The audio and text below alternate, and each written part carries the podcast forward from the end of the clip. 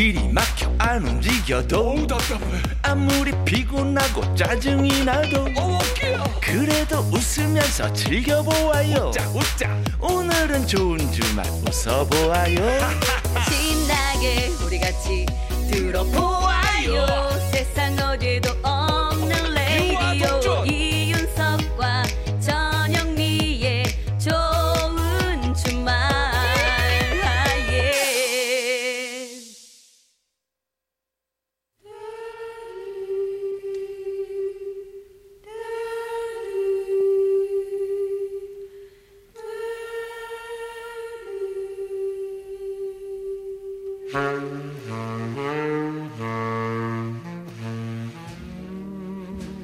요즘 세대들은 잘 모르는 명곡들 같이 들어요.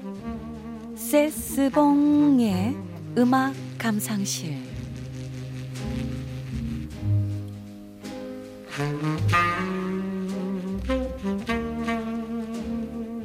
묵혀두기엔 아까운 노래들 세스봉 선생님과 들어보는 시간입니다. 본인도 느꼈구나 아, 흉내 내려니까 좀 오늘은 부끄럽네요. 그래요. 여러분 안녕하세요. 세스봉의 가수 심스봉입니다. 아, 명창입니다. 음, 이게 명창이고. 아 울림이 좋아요. 아, 오늘은 이 가수 겸 영화 배우였던 나혜심 씨의 따님이시죠. 음. 이 평소 나혜심 씨 팬이었던 이 조용필 씨가 가수로 키우고 싶다고 해서 어. 이 조용필 씨의 기획사에서 데뷔를 했던 가수 김혜림 씨의 노래를 준비해 봤습니다. 아 이런 또 사연이 있었군요. 네. 이런 시간에 또 알게 되는 거죠. 그러네요. 아, 우리나라 정보통신 역사의 한 부분을 엿볼 수 있는 아주 의미 있는 곡이라 할 수 있죠. 음. 김혜림 씨의 데뷔곡인 장거리 자동전화 DDD DDD. Direct Distance Dialing 아. Listen and Repeat 어? Direct Direct Distance Distance Dialing Dialing. 합쳐서 DDD DDD. 잘했어요. 야, 소독약인 줄 알았더니 DDT죠 그건 참. 음, 어디 가서 하는 체 하지 말고.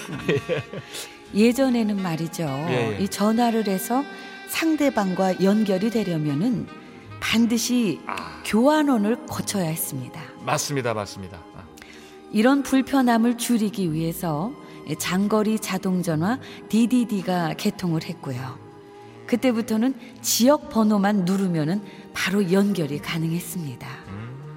김혜림 씨 노래가 나왔을 때 이 DDD 서비스가 전국적으로 확대된 지 얼마 안 됐을 때라 이게 홍보 역할을 아주 톡톡히 했다고 하더라고요. 아, 그랬겠네요. 네. 이 DDD와 관련된 작은 에피소드가 하나 있어서 좀 소개를 해드릴까 하는데요. 예, 예.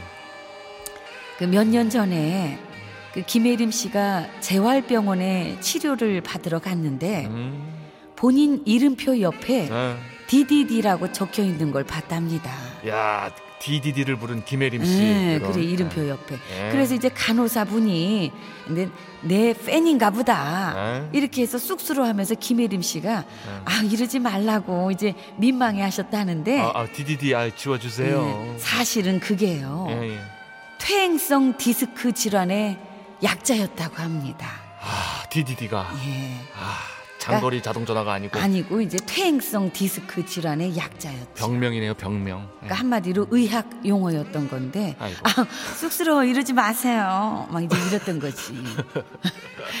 어쨌든 이런 에피소드가 있었는데 예. 그이 노래 시작할 때 동전 넣는 소리가 나옵니다. 음. 딸그락 딸그락 이런 식으로. 예. 요즘에는 거의 들을 수 없죠. 음. 그 시절 공중 전화를 떠올리면서 반가워하실 분들 계실 것 같습니다. 음악도 끝나가고요. 예. 오랜만에 추억에 잠겨 보시죠. 김혜림 DDD.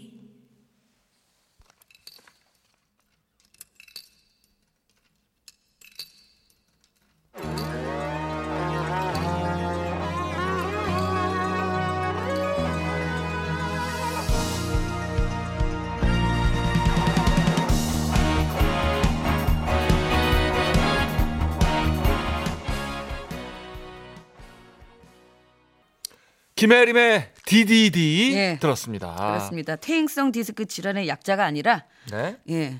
장거리 자동 전화의 약자. Direct DDD. Distance Dialing DDD입니다. 네. 네, 진짜 재밌다. 저도 이거 하면서 알게 됐는데 재밌네요. 이거 뒤에 에피소드는. 웃프네요, 약간. 맞습니다. 어쨌든 재활을 하러 김혜림 씨가 가셨다는 거 아니에요. 그러니까요. 네. 예, 예. 아, 세월이 묻어 있는 에피소드 잘 들었습니다. 네. 우리도 뭐 비슷해요. 우리 김혜림 씨하고 얼마나 차이 난다고. 그러니까 그렇게 가는 거죠. 뭐또 그러니까 세월이라는 게. 서서히 받아들이는 예, 거죠. 그래도 노래는 여전히 좋네요. 그러니까요. 노래는 항상 젊어요. 예. 맞습니다. 자, 생방송 좋은 주말 7부 도와주시는 분들입니다. 환인제약, DMC 스타허브 플러스 중앙선거관리위원회와 함께합니다. 감사합니다.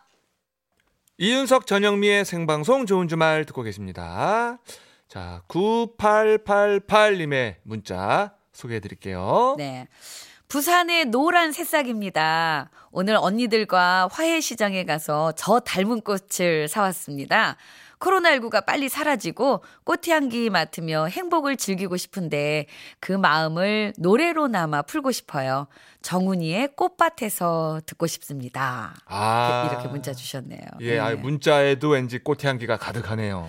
네. 오늘 고속도로 타고 쭉 오는데 제가 이제 주중에 대전을 다녀왔거든요. 네. 근데 정말 이제 개나리가 몽글몽글 이제 막 이제 막 피려고 그러고 있는데 정말 예쁘더라고요. 음, 그렇습니다. 어김없이 꽃은 핍니다. 네, 예. 봄이 돌아왔어요. 예. 자, 여러분 음악으로 꽃 감상하시죠. 정훈이의 노래입니다. 꽃밭에서.